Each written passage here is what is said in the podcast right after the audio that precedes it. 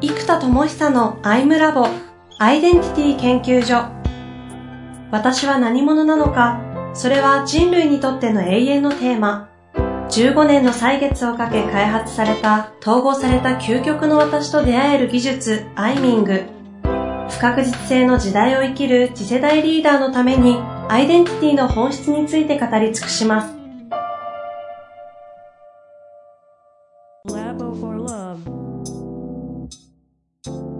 こんにちは、遠藤和樹です。生田智久のアイムラボアイデンティティ研究所。生田さん本日もよろしくお願いいたします。はい、よろしくお願いします。えー、前回は、リスナーの方々にお付き合いいただきまして、はい、私のカバンが重いという葛藤からビジョンを開くと。はい。ちょっと、ね、長くなりましたけれども、うん、非常にあの、素晴らしいアイアイミングというのがいかに素晴らしいかというのを再確認する時間でしたが、まあ一応あの時はね、被験としてやってしまって終わってしまったので、うん、あの、ちょっと振り返りということで、あれは何やったのかとか、うん、じゃあ他の質問とかもいろいろあるので、ちょっとその辺を教えていただきたいなと思うんですけど、先に生田さんの方から何かありますか、まあ、シンプルなメカニズムで言うと、はい、私たちって健在意識では陽を望んで陰を否定するわけですね、はい、つまり挑戦したいから言い訳という陰を否定するという状態が前回起きてたので、うんうん、まずこうカバンが重いという状態。でも重いって基本的にいいんですよね。ネガティブ、うん、つまり軽くすりゃいいのに、はい、軽くすりゃいいのに重くしてるということはそこに何かしらか強い信念や陽のエネルギーが隠れてるっていうことが分かるわけです、うん、カバンが重いという陰の手前に陽がある、はい、でそうすると陰陰と陽のミルフィーユ状みたいになってるので、うん、カバンが重いという陰の奥に万全な体制で挑戦したいという陽が隠れていて、はいはい、万全な体制で挑戦したいという陽の奥には実は言い訳する自分が小さいけど隠れているので、うんうん、その陰を抑えるためには挑戦して万全な自分を強化する必要があって、うん、それを強化しすぎたがゆえにカバンが重いという陰の状態が起きると。うん、なんで、カバンが重い陰があって、えー、一個深めると万全で挑戦したい自分がいて、もう一個深めると、実はえー、対抗している、うん、えー、言い訳をしてしまう自分がいるというふうに、陰陽陰という形で螺旋的発掘と呼んでますが、螺旋的に発掘して陰陽を螺旋的にですね、えー、まあ究極の陰の場所にアクセスして、うんうん、究極の陰にアクセスするんですね。そうです。そうするとここは健在意識のレベルではないんです。で、健在意識のレベルで言うと基本的には、えー、と、カバンが重いのは、まあ、うん、おそらくいろいろいつでも対応できるようにぐらいが多分健在意識のラインで、その後にいつでも万全で挑戦したいみたいな自分のあたりは結構探らないと出てこなかったので、ね、もうここから潜在レイヤーに入っていきますよね。うん、で、さらに奥に言い訳くん、実は言い訳くんは自分でも許せないし否定して認めたくないから、普段はいないものとして扱ってるんですそうですね。てかもう出てきたらパーンってそこをピンタして、はいはい、寝てろみたいな、挑戦すんだ今はみたいになっていくので、えーないものとして扱われてるんですが、そうですね、思考で潰しますね。そうです。いるんですね。うん、で、今度、ここが虐げられてるんですが、そもそも私たち人間って、進化の過程において本当にいらないんだったら削られててもおかしくないんです。ああ まあ確かに。つまり私たちって挑戦したかったら、うんうん、ピッてボタンを押したら挑戦するロボットのようにいや挑戦したいから挑戦します、うんうん、とか頑張りたいから頑張りますってなってて普通じゃないですか。うんうん、じゃあ、そうなれない。なぜか挑戦したいのに言い訳をしたり、なぜか挑戦したいのに動けなかったり、うんうん、挑戦すると口では言ってるけど本当はやる気がないとか、いろんなパターンが人によってありますよね。でもそれって、生物の進化によって非常に不利じゃないですか。うんうんうん、確かに。うん。にもかかわらず、それらが存在しているということは、実は、これは僕の考えですけども、そこにもっと大きなエネルギーやより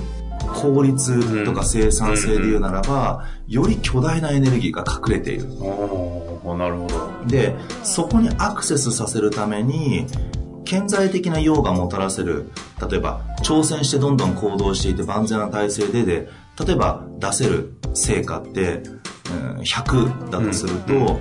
えー、例えばこの陰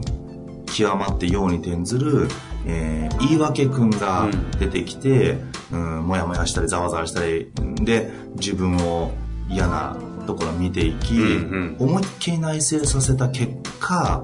えー、発想がドーンと次元が変わっていき楽しく面白くなっていき、うん、エンドワールドが作られていくと、うん、ここの伝説が開かれてつながっている。そっちが挑戦者として万全にして頑張っていける成果を100とするならばエンドワールドな世界を作っていくというのはどのぐらいの数字に置けます？わかんないですけど、なんか何千何万倍ってことですね。そうですね。何千何万倍。うん、そうそう。何千倍何万倍も望んでいる真のビジョンにアクセスするためには、言い訳くんがアクセスしてるんですよ。そいつがキーなわけですね。そうです。自分の嫌な部分に目を向けさせて、内観内省を深くさせることが、次元が違う発想につながっていく。という、うん実は何千倍何万倍のエネルギーにアクセスするためには顕在的に陽だと思っている100を追ってしまうんですよ私たちは、うんうんうん、ただ潜在的には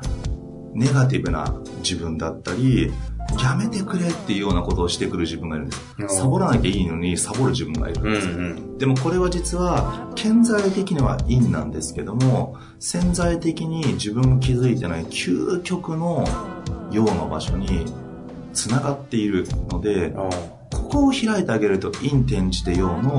陰陽統合された状態になるんです、なるほど。この感覚、その感覚が統合なんですね。です。そしてもともと磨いてきた挑戦者たる自分が、エンドワールドな世界を、えー、作っていくためには、実は挑戦して行動するということと内観して発想するということの2つが統合された時初めてエンドワールドが作れるんですがもともとの強みである挑戦からの行動というのは用として作られてきたものでこれはできます、うん、のでこっちは用ですね。自分の強みを生かす、うん、で陰極まれてような場所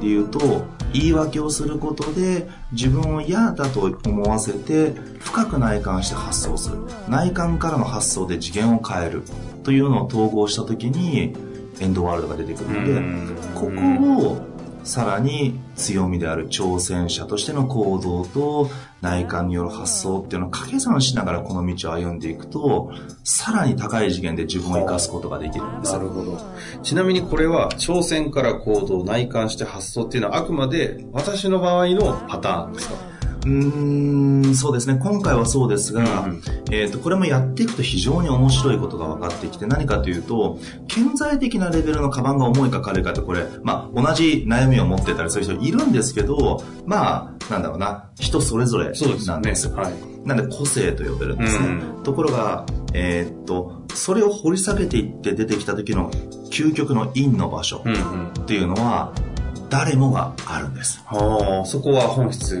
本質的なので、まあだから集合無意識みたいに言われるように、みんな同じですよね。言い訳する自分が1ミリも一瞬もいないってありえないですよ。まあそう。絶対誰にもがいる。そうかそうか。で、じゃあ個性が尊重されて、天才性が発揮されて、みんなが繋がってる世界っていいよねって。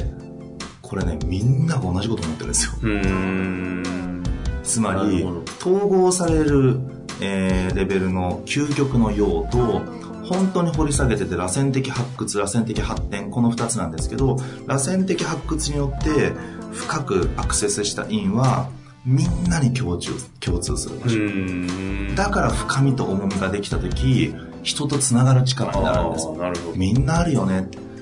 だから今までの遠藤さんだと言い訳、まあ、ちょっと言い方あえてこういう言い方をしますけど、えー言い訳するやつって許せなかったと思うんですよ。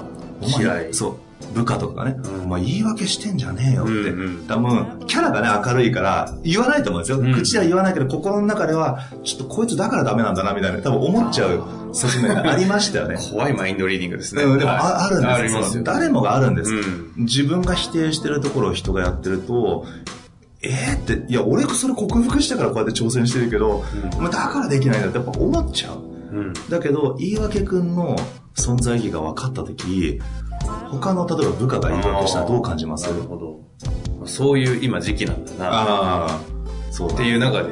どう導いてあげようかって話になりますよね。そうすると、言い訳をする人を受容できた状態になってるんです。内なる言い訳君を受容した瞬間、他者の言い訳する側面を受容できることで、繋がれる人の範囲が圧倒的に広がったんです。ちょっとあえてあのそれに対して言うと、うん、まあ次元による気もしますけどね。うん、まあ、その次元でああだこと言ってんじゃねえよみたいなのはあるかもしれないんですけど、確かに、ある程度やった人たちがそうなってると、ああ、なるほどってなりそう。ちなみになん。ですけど、はい、あの、この間ですね、院の方にぐーっと螺旋的発掘、発掘をされてる最中に感じたのが、うん、特にコーチングをしてる方とか、うん、まあ多分コンサルタントとか人にこう、深いところに入っていくような仕事をしてる方々とか、共通して起きると思うんですけど、うん、私はですね、感じた何かというと、生田さんだから、いや、とりあえず言いましたけど、うん、なかなかそこの部分って、しかも番組だったからもう言わざるを得ない環境でしたが、喋んないなと思って。でその技術はすごいっていうのは分かりましたと。で技術もなんとなくこう絵として見えましたけど、あれ、生田さんという人だったから、なんかこう、引っ張られたというか、こっちから出せたっていう感覚があるんですけど、このあたりってどうなんですか？そうですね。これはやっぱり、あのー、こちら側傾聴でアイミングする側のやっぱり、自分のビーイングとか、エネルギーの修行なんですよね。えっと、やっぱりそうなんですそうです。一般的にはどうしても相手を良くしてあげたいって思っちゃうんですよ。当たり前なんですけどね。うんうん、そうすると何が起きるかって、ようにリードするんです。なるほど。つまりさっきの話だったら、内側の用を見つけたらそれを出したい。つまり、重たい状態から原因を見つけていった時に、万全で調整したい自分がいるんです。うんうん、あ、いいとこ発見と思うから、それ伸ばそうって判断が働いちゃうんですね。そうすると一般的に質問するんだったら、では万全で挑戦できる自分をどうやったらもっと伸ばせますかとかって質問で。そこからもう夜に走っちゃう。引っ張っちゃうんですね。ああ、なるほど。この意味をどんどん自分の中で統合した経験値がすごい大事なんです。僕の中の岩木君もいっぱいいるし、自分の中の例えばサボル君もいっぱいいるし、人にあるなよく108の煩悩とかもありますけど全部あるんですよ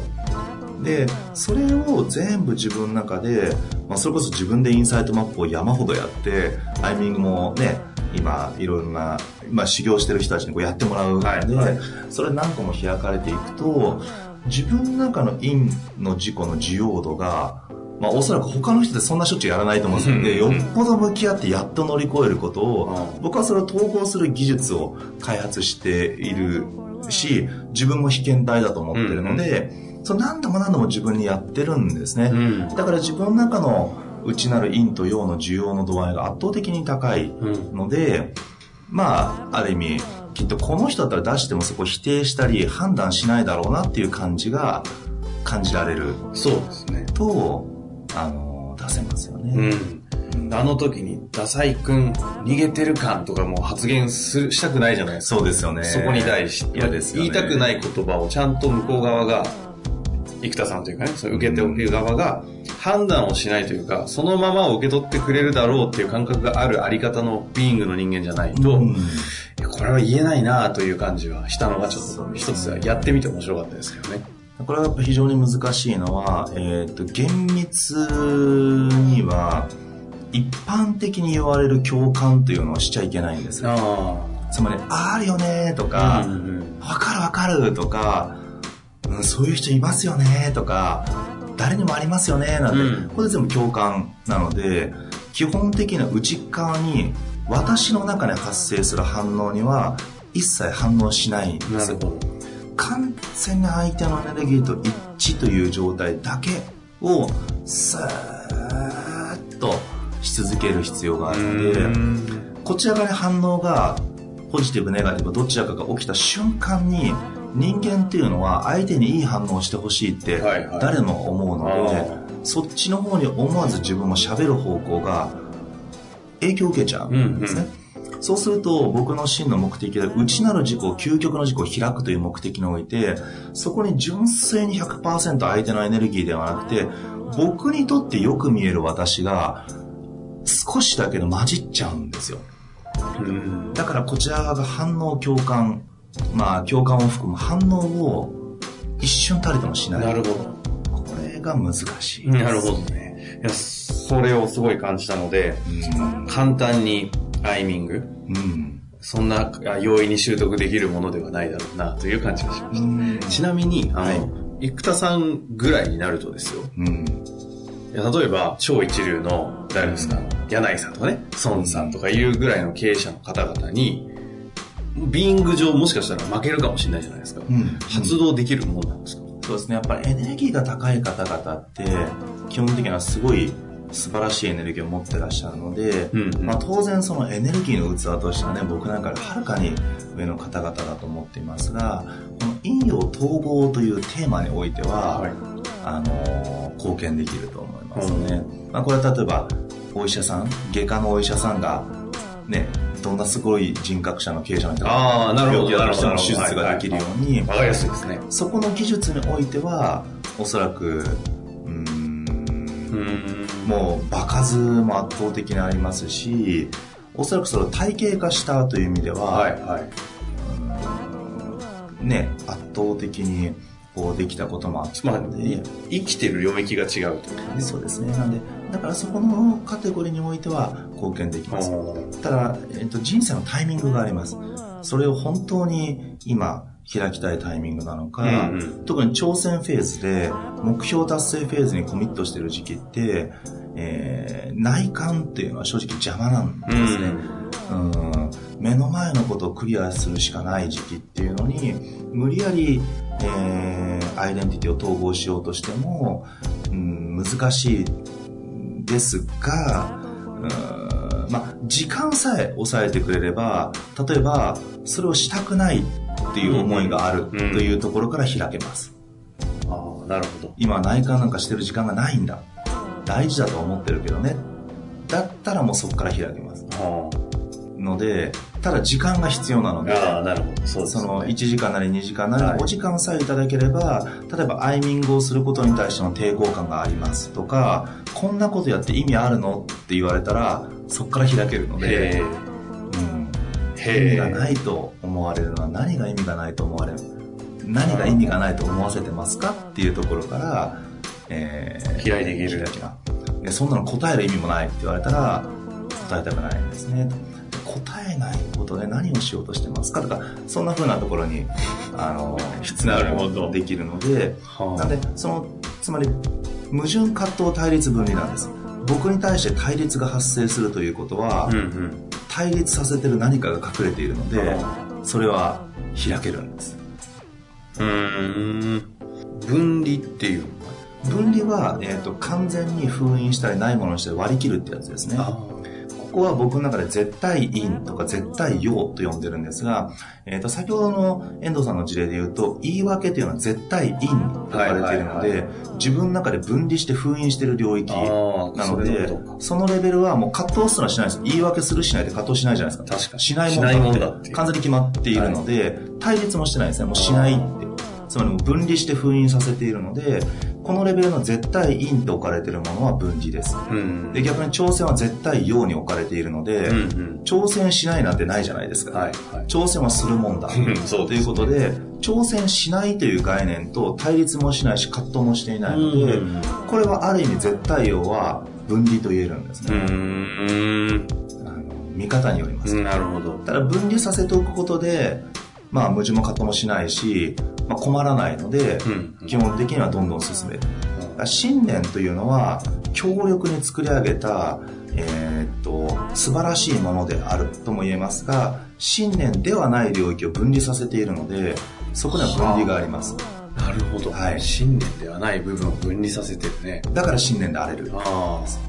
人を愛するんだっていう信念が高い方は愛さないということや憎むということを分離させているんですね。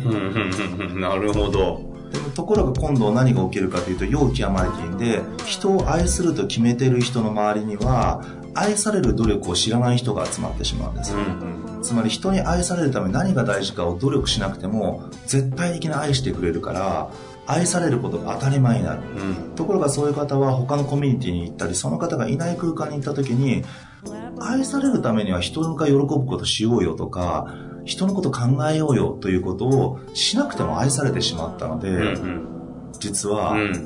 人を愛する力が伸びなかったりするんですね。ほでもこれは人を愛するという信念が強い方の周りでは、必然起きうる因なんです。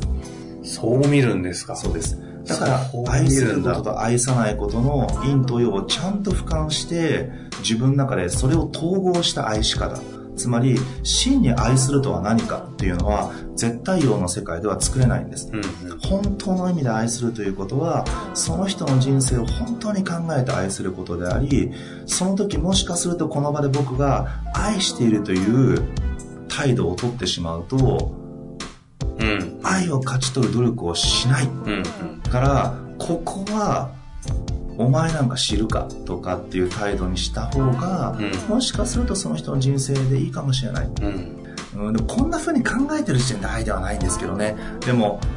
でも要はそういう陰と陽をもうちょっと。説明するならそう説明するなら陰と陽なんですけど。切り口で。そう、う。んだけどそういうことです、うんうん、という陰と陽をちゃんと俯瞰して統合された愛である方と絶対陽として愛しかないという状態では統合されているか分離によって愛を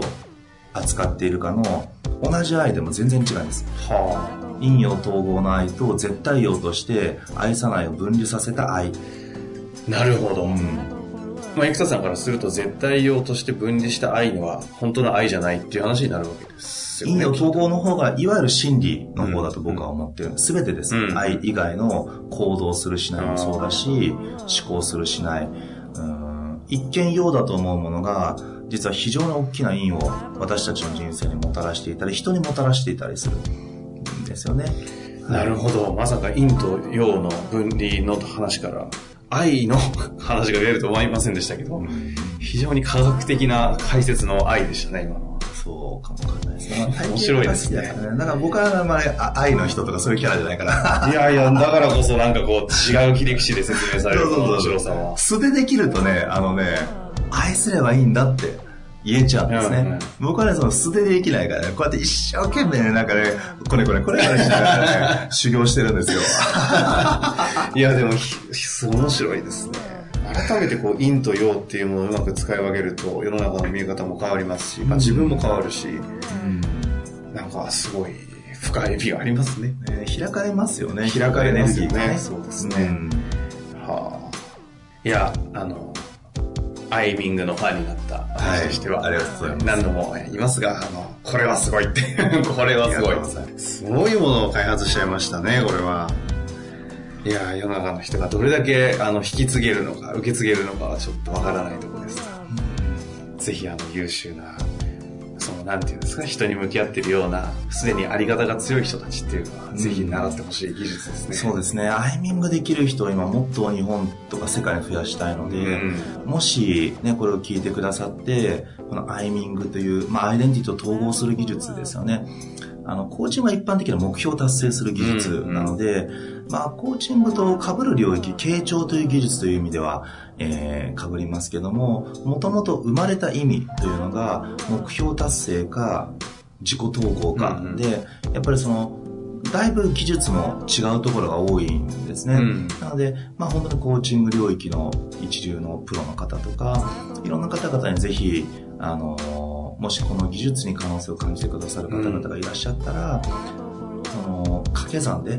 もうすでにコーチングなりファシリテーションなり技術を持ってる方々が掛け算でこれを使っていただけるのであれば非常に光栄だなと思いますね、うん、はい、私も優秀なコーチ一人だけあのあんまり知り合いないんですが知ってますので、うん、どこかのタイミングでどっちのゲストに来るかは別にしてぜひぜひ。お会いしていただきたいなと思います、はい。ありがとうございます。また、引き続きいろいろコンテンツを配信していただきたいなと思います。アメリカはそういえば行ったらどうなるんですか？あの、でもね、半年に一回どっちみちあの、国家プロジェクトがあるので、それの研修とか入ってるので、はい、半年に一回最低でも戻ってきますし、ね、意外と3ヶ月に1回ぐらい日本の仕事も入るから、意外と3ヶ月に1回戻ってると意外と普通にいるんですよ。そんなもんですか？意外といるかもわかんないです。はい。面白い向こうに行ったら行ったでねまた面白いものを開発されるんでしょうから、定期的に配信していただかないと。ああそうですね、はい、なんで収録は日本に戻った時ありましょうね。ぜひ、はい、あの必要になれば行きますのではい。ああそれは熱いですはい、はい、わかりました。本日もありがとうございました。はい。ありがとうございます